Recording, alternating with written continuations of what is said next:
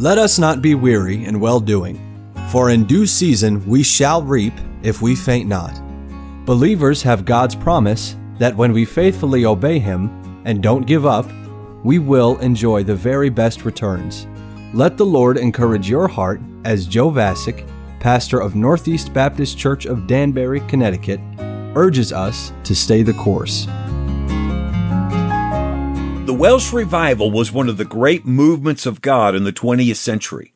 The fire of spiritual awakening swept across the country of Wales for about a year, beginning in early 1904. Over 70,000 people were saved in the first two months, and over 100,000 professed faith in Christ before it was all over. The revival was characterized by an intense passion for Jesus, by the enthusiastic and glorious singing of God's people, and by the overwhelming presence of God. The English evangelist G. Campbell Morgan was hearing reports of what was happening in Wales, and he decided to go see for himself. Later, he said, If you and I could stand above Wales, looking at it, you would see fire breaking out here and there and yonder and somewhere else, without any collusion or prearrangement. It is a divine visitation in which God is saying to us, See what I can do without the things you are depending on. See what I can do in answer to a praying people. See what I can do through the simplest who are ready to fall in line and depend wholly and absolutely upon me. In studying a movement of God like the Welsh revival, it's often difficult to trace where the revival began because it was not the work of a single man or group, but rather it's the work of God in response to the cries of many different people. But one of the great sparks that God used to ignite the spread of the revival was the testimony of one teenage girl on a Sunday night in February of 1904. In the town of New Quay, Joseph Jenkins had been the pastor of the Tabernacle Calvinistic Methodist Chapel for about 12 years. He had become very concerned with the cold, shallow, mechanical nature of his own faith. He'd been reading the biography of D.L. Moody and Andrew Murray's writings on prayer. The more he read, the more conviction and hunger for God grew in his heart. He found himself praying more fervently for God to do a greater work in his life. One night as he was praying, the Holy Spirit of God filled him with such power that Pastor Jenkins was transformed immediately. His whole life was taken over with the awareness of Jesus, and his preaching moved the hearts of his church people like never before. A 19 year old girl named Florrie Evans had grown up in that Methodist chapel, attending with her family for years. On February 14th, Pastor Jenkins preached from 1 John 5 4. For whatsoever is born of God overcometh the world. And this is the victory that overcometh the world, even our faith. Florrie Evans knew that her faith was not real, but she didn't know what to do about it. She waited in the lobby of the church after the service, but she was too shy to approach the pastor. Florrie's family lived just down the street from the pastor, and he walked past them and said good evening to them as they were walking home. But once again, Florrie couldn't work up the courage to talk to him.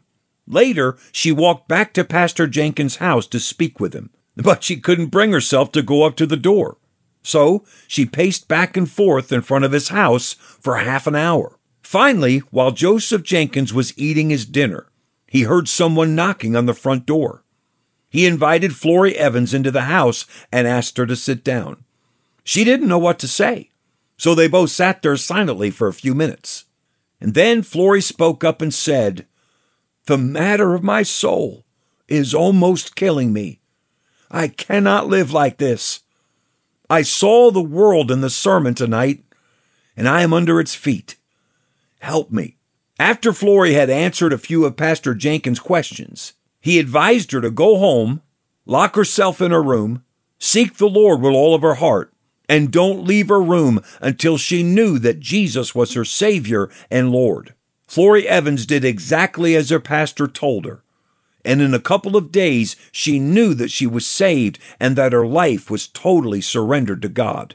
The next Sunday, after the evening service, Pastor Jenkins invited the young people of the church to stay and meet with him. About 60 of them sat there with him, and he asked them this simple question what does the Lord Jesus Christ mean to you? One good Christian young man stood up and said, Jesus is the Savior of the world. Pastor Jenkins said, That's certainly true, but that's not what I asked. I asked you, What does he mean to you? The room was quiet as those 60 young people tried to figure out what the pastor was asking them. And that's when the Spirit of God prompted Florrie Evans to stand to her feet and boldly state to her peers, I love Jesus Christ with all of my heart. Her statement shook the room. After a few moments, sniffles were heard throughout the crowd, and then sobbing as young people broke out in prayer to the Lord. The meeting that night transformed their church, and then their town, and then churches and towns all around them.